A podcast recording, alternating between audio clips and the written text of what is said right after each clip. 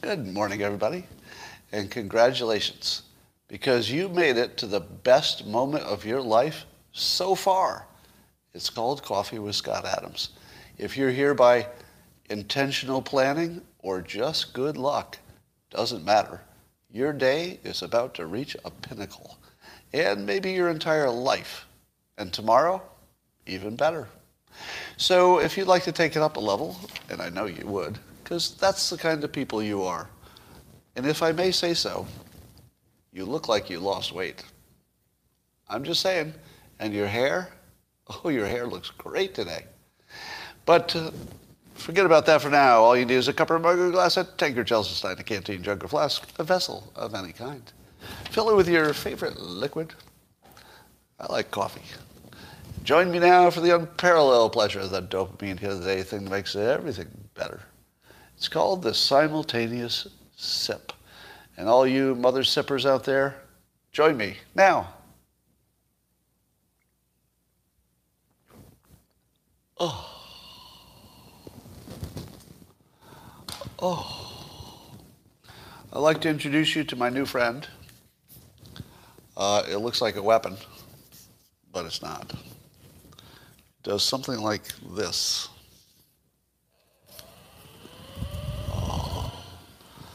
Oh, I'll just be doing this today. Oh. No, I'm not taking uh, endorsements, in case you wondered. Speaking of that, we're going to talk about that in a moment. By the way, it's, it's, pretty, it's pretty amazing. Usually you can't make yourself feel good. Have you noticed that? You can't tickle yourself. Know, with one exception, you usually can't make yourself feel good. But you can actually massage yourself with that thing. It actually feels like somebody else is doing it. Pretty amazing. Just got it. Well, here's the good news. Uh, it looks like AIDS may have been cured. Maybe. A little too early to say. But a woman who had a form of leukemia uh, received a transplant of stem cells from uh, an adult relative and umbilical cord blood from a newborn. And I guess it's that umbilical cord blood that's the magic part. And not only did it keep the uh, HIV in remission, but they think it eliminated it. Because up to now, we've, we've had things that looked cure-ish, but uh, only a few rare cases, I think people couldn't find the actual virus. But now it looks like they have a method which maybe is reproducible. How about that for your golden age, huh? Golden age. yeah, what, what did you do during the pandemic? Uh, I cured AIDS. That's what somebody did. Um, yesterday, I made a big show of uh, taking out my scissors and cutting up my face mask because California ended the last the last day of uh, of face masks was yesterday. So the, the mandate ended yesterday. Do you know what I thought that meant? I thought that meant I didn't need a mask. Uh, what, what do you think it means when they say the mandate ends yesterday? Here's what they meant. Oh, it's not over yesterday. You still have to wear your mask all day yesterday. That's just the last day. Are you kidding me? I went to the gym and everybody had a mask on. I mean, not everybody, but a lot of people did. Uh, you know, I didn't. I didn't wear mine. You know, nobody's going to say anything the last week before the mandates come off or the last day. So there was no difference in California that I could detect. So California dropped the mask mandate, and there was no difference. Now, apparently, the, the counties have to weigh in. So I think there was a delay for the counties to say what they were going to do. Uh, and most of the counties are saying that uh, the adults can take their masks off, I think, starting today. But the, there are two groups that can't demask yet uh, criminals in prison and children in school. I'm not making that up. That's actually the California policy. If you're a prisoner or a student, you get treated the same. Not making it up. There, there's no hyperbole there. That's actually the policy. Now, you know, there are a few other things like healthcare facilities and you know, old people homes and stuff, mass transportation. But is that a little bit too on the nose? You know what I mean? So why do we have that situation? Well, thanks to Rasmussen, we have a little insight. They did a poll and found out that 82% of liberals want masks to continue in public places. What? 82% of liberals want to continue masking in public places. But what about the uh, conservatives, who, as you know, are looking at exactly the same science? 11%. 11% of conservatives are in favor of masking in public now, and 82% of liberals. So uh, let's go follow the science, shall we? Who believes that people can follow science? Is there anybody still who believes that myth that human beings can follow the science? You can see it as clear as day. It could not be more clear that people can't follow the science because they don't know what it is. If they knew what it was, they might follow it. There's not one person on here who would disagree with the idea that you should follow the science, assuming the science is correct. There's not one person. And yet they go in opposite directions because of politics. So if you ever thought that humans are capable of following the science, can you rule that out now? You can, right? It, uh, how many years have I been telling you that following the science is a little bit nonsense because we don't know what the science says? Even science isn't quite sure what it says. So how in the world are we supposed to follow science when we're just guessing what science says? Now, until I said that, well, until you saw this stark data that the two, the two political parties were marching fast in opposite directions on the same science, same science. Until you see it that clearly, you don't really believe that humans in general don't have any capability of following the science. None. We have zero, zero capability as human beings, and this includes myself. We have no capability of following the science. None. We don't know if it's real. We can't tell. We just guess. So everything that you see that looks like people doing their very best to follow the science, in a traditional model of the world, it's just people trying real hard, and the smart people get it right, and the dumb people don't, right? Was that your worldview even, say, a year ago? A year ago, would you have said, yeah, people try to follow the science. The smart ones who do research get it right. The dumb ones who don't do research get it wrong, and that's all it is. But then you look at the difference in the political parties, and you know it's not that. It was never that. It was never the smart people getting it right and the dumb people getting it wrong. It was always guessing. it was always guessing. We just thought we were right when we got it right, and then when we get one wrong, we would just forget about it. Or we'd say, well, that of course science isn't perfect. I followed the science, but you know, it's not going to be 100%. So we just rationalize it away when we're wrong and we pat ourselves in the back when we're right, but it's just guessing. It always has been. Um, same with stock picking. That's uh, we won't go down that path again. So I asked this, this question on uh, Twitter. Which of these three countries will be destroyed first? Will Ukraine be destroyed by Putin? Will Denmark be destroyed by COVID because they dropped their mandates? Or will the USA be destroyed because of progressives? And my totally uh, fair and valid scientific poll with no bias whatsoever said uh, 93% of you said that USA will be destroyed by progressives. now, this would be exactly the kind of poll you shouldn't pay attention to, but I thought it was fun. Um, so, so far, Denmark seems to be surviving freedom. I know it's a big surprise. It turns out that freedom is not fatal to a lot of countries. Oh, it might cause some extra infections, might cause some extra deaths. But freedom itself is not terminal to countries. It's actually kind of healthy. So maybe we should do a little more of that, that freedom stuff. Um, I'm going to remain a, uh, let's see, what is it, uh, rogue, I guess, when it comes to uh, Putin and Ukraine. I am still going to say he's not going to do a full attack. He, he might use the pressure to try to annex something or get some concessions or something. But I'm still going to say no attack.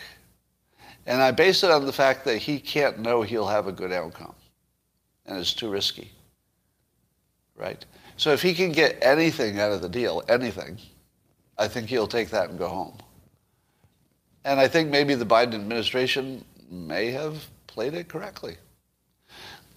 Mike Cernovich had a provocative quote yesterday, as he often does. Uh, actually, that's redundant, isn't it? To say Mike Cernovich had a provocative uh, tweet. that's like saying two things you know, the same. Let's just say uh, Mike Cernovich tweeted, and he asked, uh, what world leader was the first to offer help after 9-11? Who, who called the President of the United States first to offer help uh, taking care of the terrorists. And when I say taking care of them, you know what I mean. Uh, I think it was Putin. So that, I believe that there was a period of time in which we could have, you know, turned uh, that into an ally situation. But I don't know when things went bad exactly. Certainly by the time Clinton was, in, was Secretary of Defense. But perhaps before that, I don't know the history of it.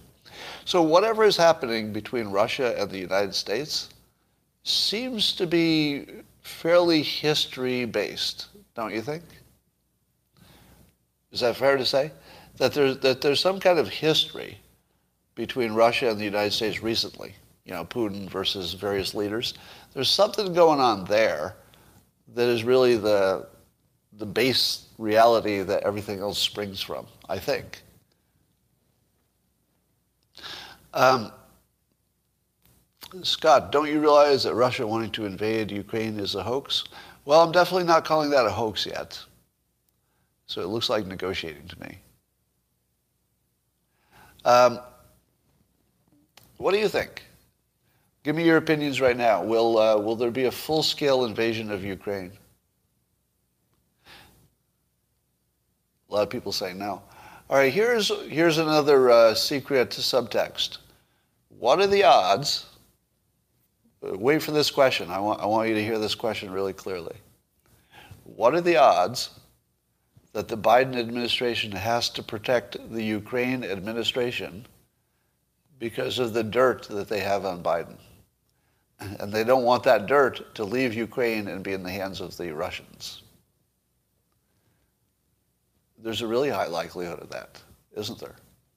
If anything that we've been hearing about Hunter Biden and Ukraine, if any of that's real, and I don't know, you know, who knows what's real. I don't know what's legal and what's sketchy and what's not over there.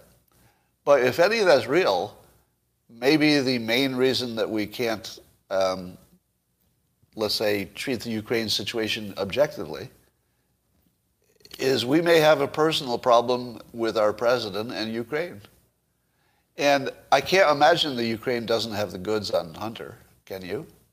Don't you think that Ukraine would, would keep the secret if they have any? This is speculation. But if they had any if they had any secrets about Hunter, don't you think they'd keep those secrets and use that as uh, leverage against Biden? Of course. Why is it that um, the president of Ukraine keeps acting like there's no attack imminent?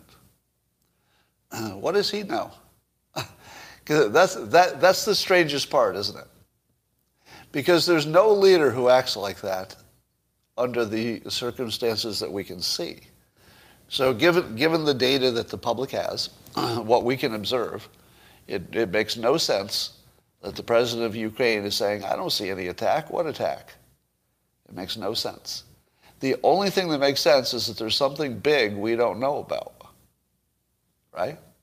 Something big. I don't know what that is. That something big might be, wait for it,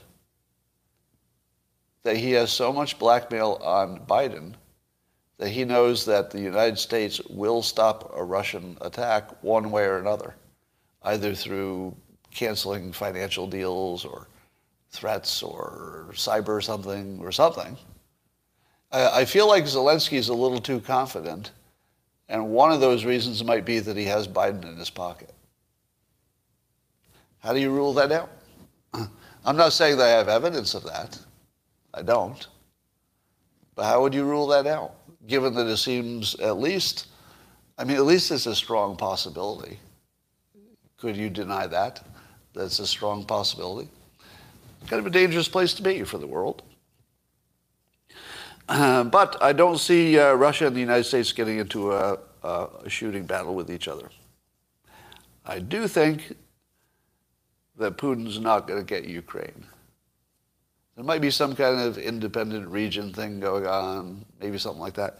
But maybe in the long run, he's just going to keep squeezing until he gets what he wants.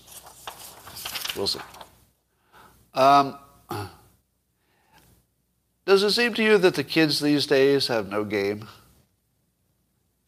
I, I, I'm so cautious about just turning into the old man who yells at the clouds. You know, it feels like the kids are not fighting against the mandates as much as we'd expect. Now, there are some schools that are having some, you know, protests and stuff, but they seem to be sporadic. And I was trying to think how I would have handled this in high school. Here's how I think I would have handled it. I think I would have organized protests, not against the man- masks, but a protest to require the, the teachers and the administrators to wear full hazmat outfits to protect the precious cargo. And I would just play it straight. I get the whole school to protest that the, that the teachers and the administrators are not safe enough from the kids. And that the kids are, are a dangerous source of COVID death. And the kids are very concerned about the health of their teachers and their administrators, and they don't feel that masks are enough protection. So I would lead a full protest to demand that our teachers and administrators wear full hazmat outfits all day during the day. No taking them off for the bathrooms, no taking them off to eat. You, you better put the food inside the mask before you go to work and drive there. And I would never let go of it. And I would never act like I was joking. I would play it straight. And I would say, let's, uh, we got to follow the science people. You're not following the science. I, I, would grow, I would go full Greta Thunberg on this shit. And I would push the absurdity as hard, as hard as you can push it. Because the absurdity is the soft underbelly, right?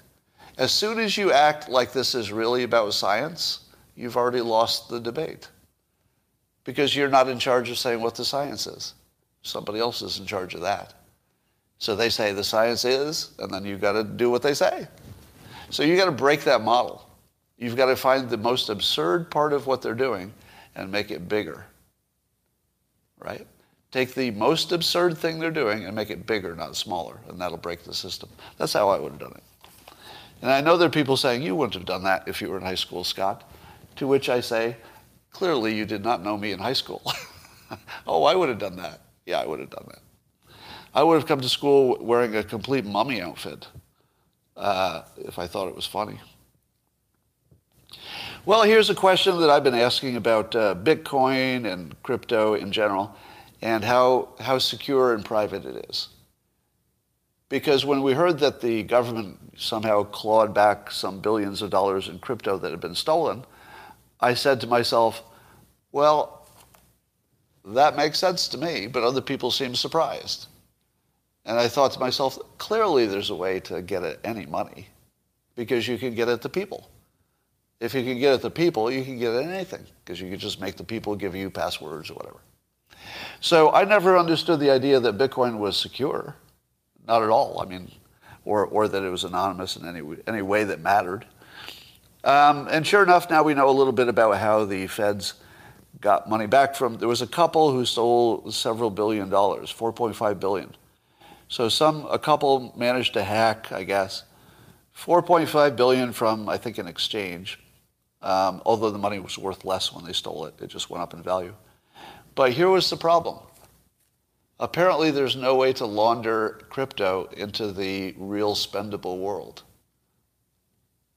Now, I wondered how people did it, but I didn't know there actually is no way.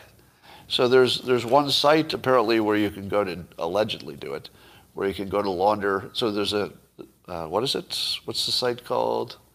You'll, re, you'll remind me in the comments. There's a, some kind of a pirate site where you can go do that. But apparently that didn't work. So if you go to a site that's designed to launder illegal money, who should you be assuming already has control of the site? I'll say it again. If you knew there was a website whose existence was to launder illegal gains, who would you imagine is running the website after the first month? the feds, of course, or the CIA, or you know some kind of federal group, because the feds are not going to allow an illegal money laundering thing to be there. But if it exists, they're definitely going to you know control it so they can get all the money launderers and roll them up easily. So it turns out that there was no way. So this this this couple were so smart that they could do this complicated hack and they were using all kinds of shell companies and shell accounts and thousands of fake accounts to move things around. And with all of that, with all of their cleverness and fakery and fake accounts and everything, there still was no way to get their money. Did you know that? Did you know there was no way to cash that out without getting caught? Yeah. Now, I assumed that was the case without knowing anything about this world, really. But I just assumed there's no way you can steal that and not get caught. And sure enough, they got caught. Um,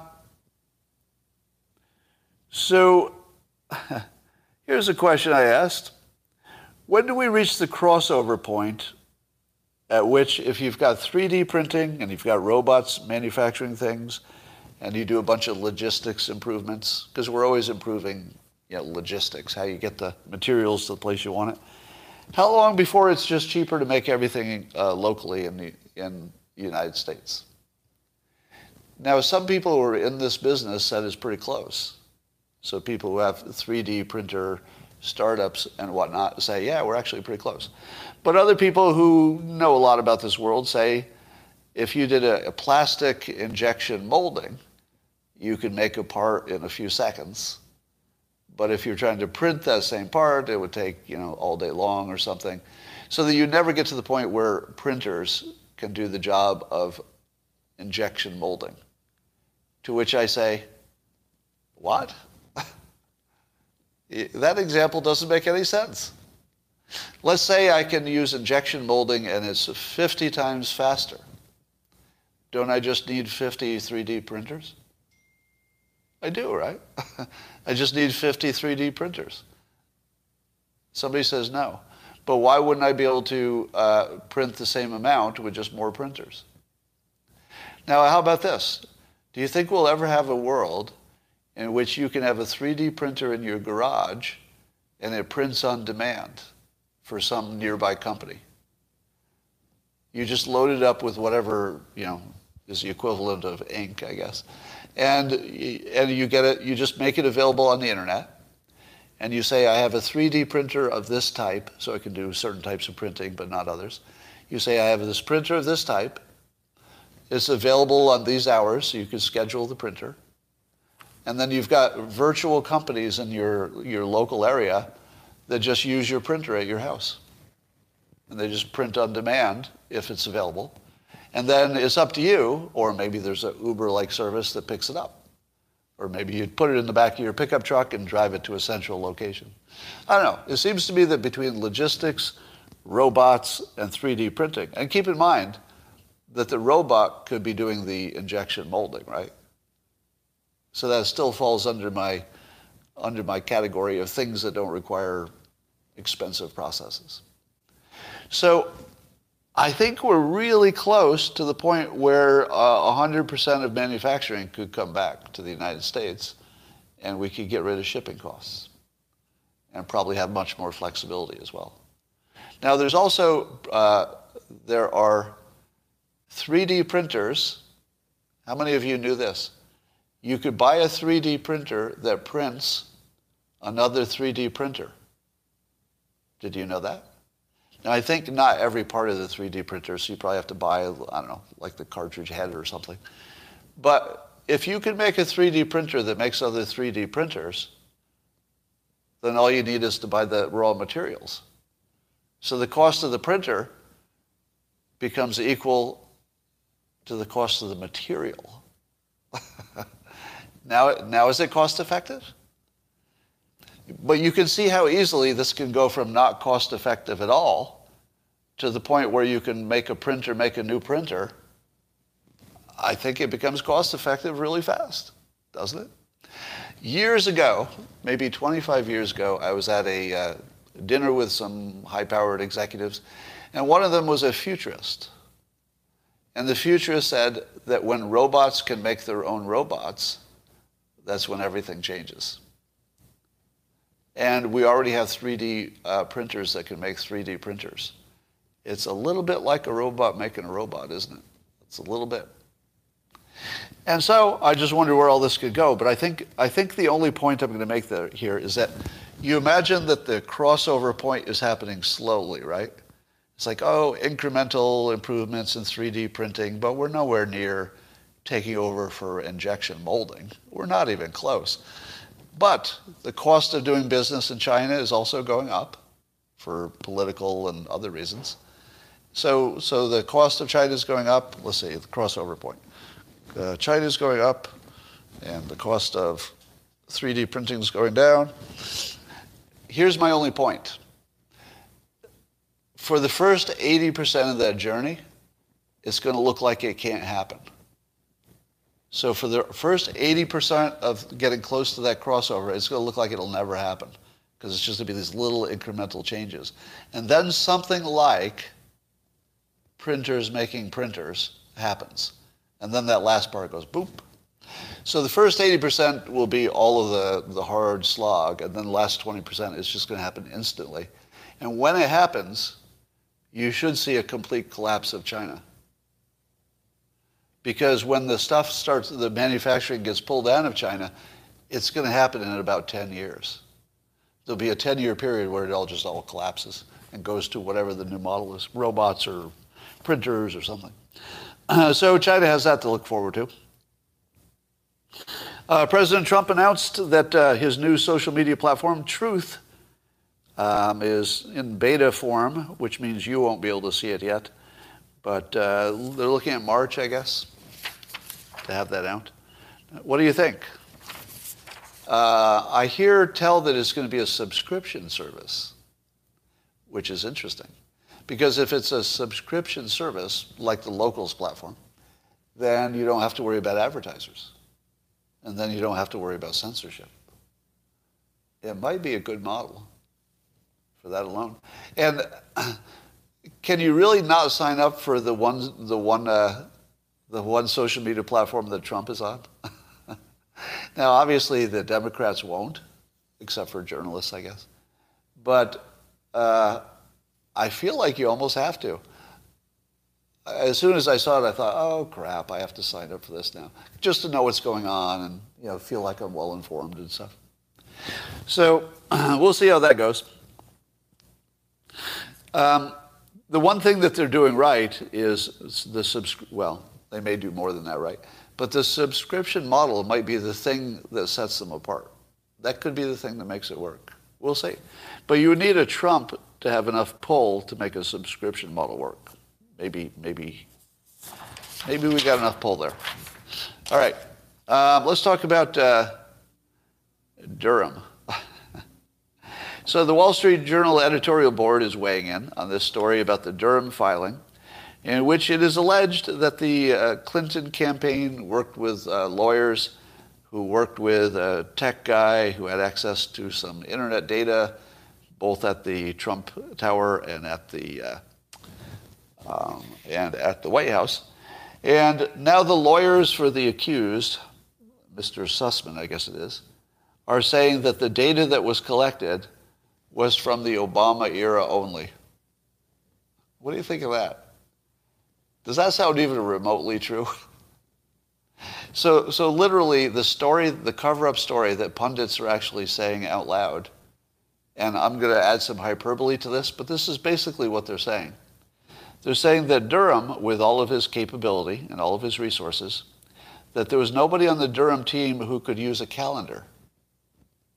That's actually the news today. In effect, I mean, I'm, I'm adding a little to it, but in effect, the news is reporting that the, you know, one of the most highest powered lawyers with a whole team of people can't read a calendar. And they couldn't tell that the data they were collecting was from before Trump's term. And so the defense is, oh, this is all before Trump. So obviously we weren't spying on Trump because the data is not even from his era. Now, do you believe that? That is the most ridiculously, obviously untrue statement I've ever heard in my life we are actually being convinced, and Democrats probably are convinced, that Durham can't read a calendar. And he couldn't tell the difference between data that happened before and data that happened during the Trump administration. Seriously. We're actually being told that today with straight faces. People actually look at it and say, no, that data was collected during the Obama administration. Straight faces. They're actually saying that right out loud in public. oh my God. Oh my God. Um, so the Wall Street Journal editorial board is all over this now. And you were wondering, um, you know, why isn't there more pushback on what is obviously a cover up of the story? I mean, obviously. And it does look like Hillary Clinton and her team are going to completely get away with this. At this point, it looks like they're going to make this story the biggest story of several years just go away. And it looks like they're actually doing it and it's working. And I'm not even sure I'll be talking about it next week because even I'll forget about it. It is beyond shocking. Beyond shocking. So, um, there was a report that uh, Hillary Clinton was spotted uh, by 400 uh, eyewitnesses and several video streams, uh, literally stabbing to death a member of, uh, well, actually a Trump supporter, uh, on the steps of the Supreme Court. 400 witnesses, several video streams, lots of DNA at the scene. Um, and the Clinton defense is that it didn't happen. It didn't happen. And if it did happen, it was technically legal. So that's the defense. Um, no, none of that happened, but it could have. It seems like it could have. There's a, uh, I saw this from uh, Ian Bremmer, Bremmer uh, tweet. I guess there's a Pew research that says, uh, talking about the percentage of adults who have, quote, a great deal of confidence in medical scientists. In 2020, 2020 43% uh, of the public, according to Pew, had a great deal of confidence in medical scientists 43%. That's lower than I would have thought. I would have thought it would be over half, but okay, 43%. Uh, in December of 2021, that dropped to 29%. So the entire medical scientific community has disgraced itself to the point where they've lost credibility with the public. It's pretty hard to lose credibility when you're the medical scientists of the country. now, we get that they could get stuff wrong. Right? We, we all understand that the scientists of any kind are going to get some stuff wrong. So it's not that. There's something else going on. This isn't really about getting stuff wrong, is it? That's, that's not why the trust went down. It's because we think they lied. It's not because we think they made a mistake. It's because we think they lied to our face in ways that are completely obvious to us. So, I mean, it makes sense to me. Well, let's continue watching the uh, chess pieces being removed uh, from the, uh, the board. So I guess George Clooney is going to make a docu series about some Ohio State wrestling sex abuse scandal that apparently uh, features uh, Representative Jim Jordan, Republican, and uh, not in a flattering light. So he's not accused of any crimes. Uh, he's accused of knowing about them. Right? Now, I don't know anything about the story, so I don't know who's guilty or not guilty of anything. So I don't have any opinion on that. But I think this is more of the larger trend where the stronger players are being identified and taken off the field. Likewise, uh, the My Pillow uh, founder, um, Mike Lindell, is saying that his bank just discontinued business with him. The bank decided that they wouldn't take his business anymore. So I don't know what kind of financial distress the My Pillow organization is in, but he's being taken off the field. Now, I'm not saying he shouldn't be, right? I, so don't don't get me wrong. I'm not arguing that anybody said good things and was always right. I'm not saying that you know that some people shouldn't be taken off the field. yeah, left or right, sometimes people need to get taken off the field, right? For good reasons. But um, doesn't it seem to you that there's a roll up going on on both sides? You're going to see the strongest players on both sides from you know the the original Trump era. You're going to see all of them targeted and taken out. And um, yeah, Matt Gaetz would be another example. The Cuomo's were taken out. Much of CNN's been taken out. Um, Clinton seems, she seems bulletproof. Yeah, Joe Rogan taken out, et cetera, or at least reduced. Alec Baldwin, although that was his own doing. Rachel Maddow is off the field, right? I'm seeing more names going by. Um, so, is it planned? Yeah, I don't know. It does look planned. It does look, well, maybe not centrally planned, but don't you think that everybody knows they need to reduce the voices of the strong, strong voices on the other side? Everybody knows that. All right, yeah, Elon's still there, and Tucker is holding on. I would think that the crown jewel would be getting Tucker. I have to think that Tucker Carlson has led a very clean life. think about this. Think about the fact that Tucker Carlson is, he's got to be number one target of half of the country. And nothing. Nothing. Right? I mean, the things that they attack him for are the things he says in the course of his job. But apparently that's okay with the people who watch him, so he's, he's safe. But apparently he's never done anything that was especially wrong or uh, that anybody knows about. So uh, he's in a good position right now. He's in a very good position. Yeah, so Elon's being attacked. Um, oh, Berenson is gone. That's true. Naomi Wolf is gone. Did Alex Berenson get anything right? Let me ask you. Did Alex Berenson get anything right? Is there an example? The attitude. he had the attitude right. Let me see. Did he get anything wrong? Yeah, I thought I think he got almost everything wrong, didn't he? At least in, according to current understanding. Right. Well, I don't know.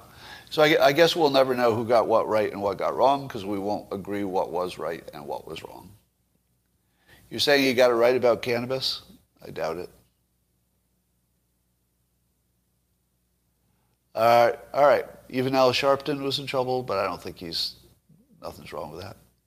Okay, well, uh, that, uh, well, let me just add this one other thing about the uh, story about uh, about Clinton.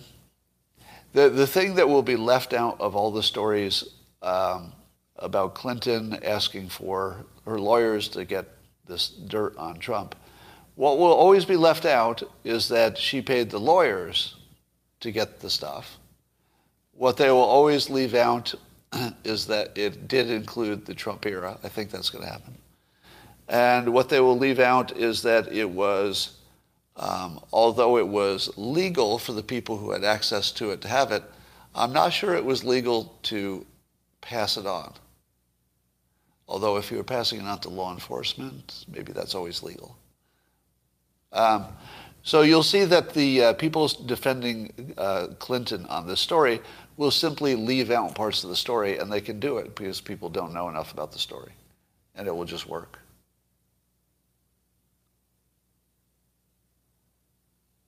All right. Um, is uh, Justin Trudeau still in office? I've never seen anybody look more like uh, they know they're gone than when he gave that press conference about the emergency powers. It really sounded like he knew he was gone, didn't it? To me, it looked like a, a person who knew that was the end of his political life. It looked like it. I mean, who knows what he was really thinking? Now, here's another observation. Democrats um, rank children lowest in importance, and Republicans rank them highest in importance. True or false? Because if you look down the, uh, the various issues, all right, abortion, you know, of course the Democrats would say it's not even a human. It's not even a person. So that one's clear. That's, you know, Republicans in favor of children or, or, or children-like entities, if you want to be all word thinking about it. Um, then you've got, uh, they don't want critical race theory taught in schools, Republicans. What is good for kids? That they learn that they're defective or special based on race? Or that they don't learn that? I mean, it's obvious what's better for kids.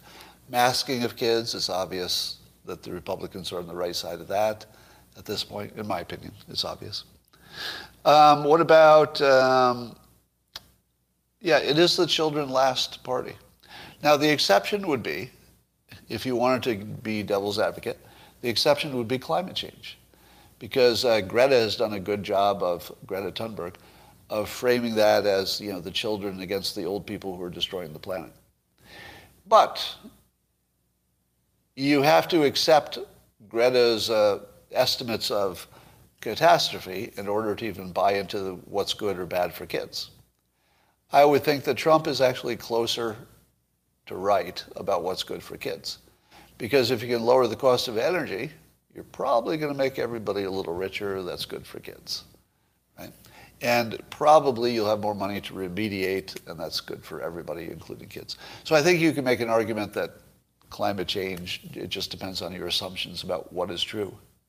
That's really not about what is good or bad for kids. That's more about of an assumption. All right. And uh, Democrats are not in favor of uh, school choice, generally speaking. School choice is obviously good for kids. So I think you could really make a case that Democrats are the anti-children party. Um, the brainwashing of kids. Well, brainwashing happens necessarily. You can't not brainwash kids. It's not an, it's not an option, really.